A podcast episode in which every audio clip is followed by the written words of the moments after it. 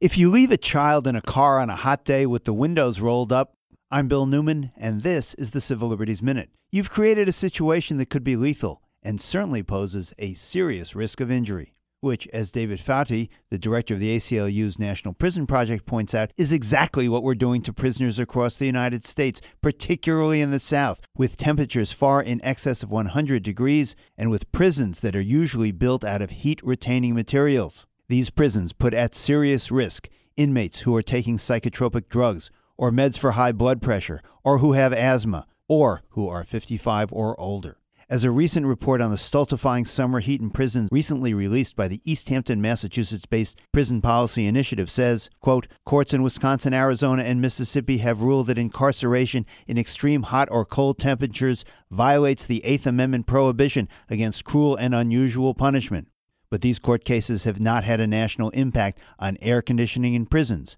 and many prisons, even those recently built, intentionally have none.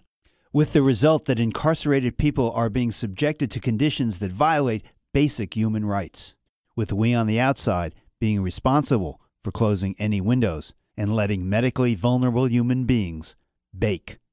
The Civil Liberties Minute is made possible by the ACLU because freedom can't protect itself.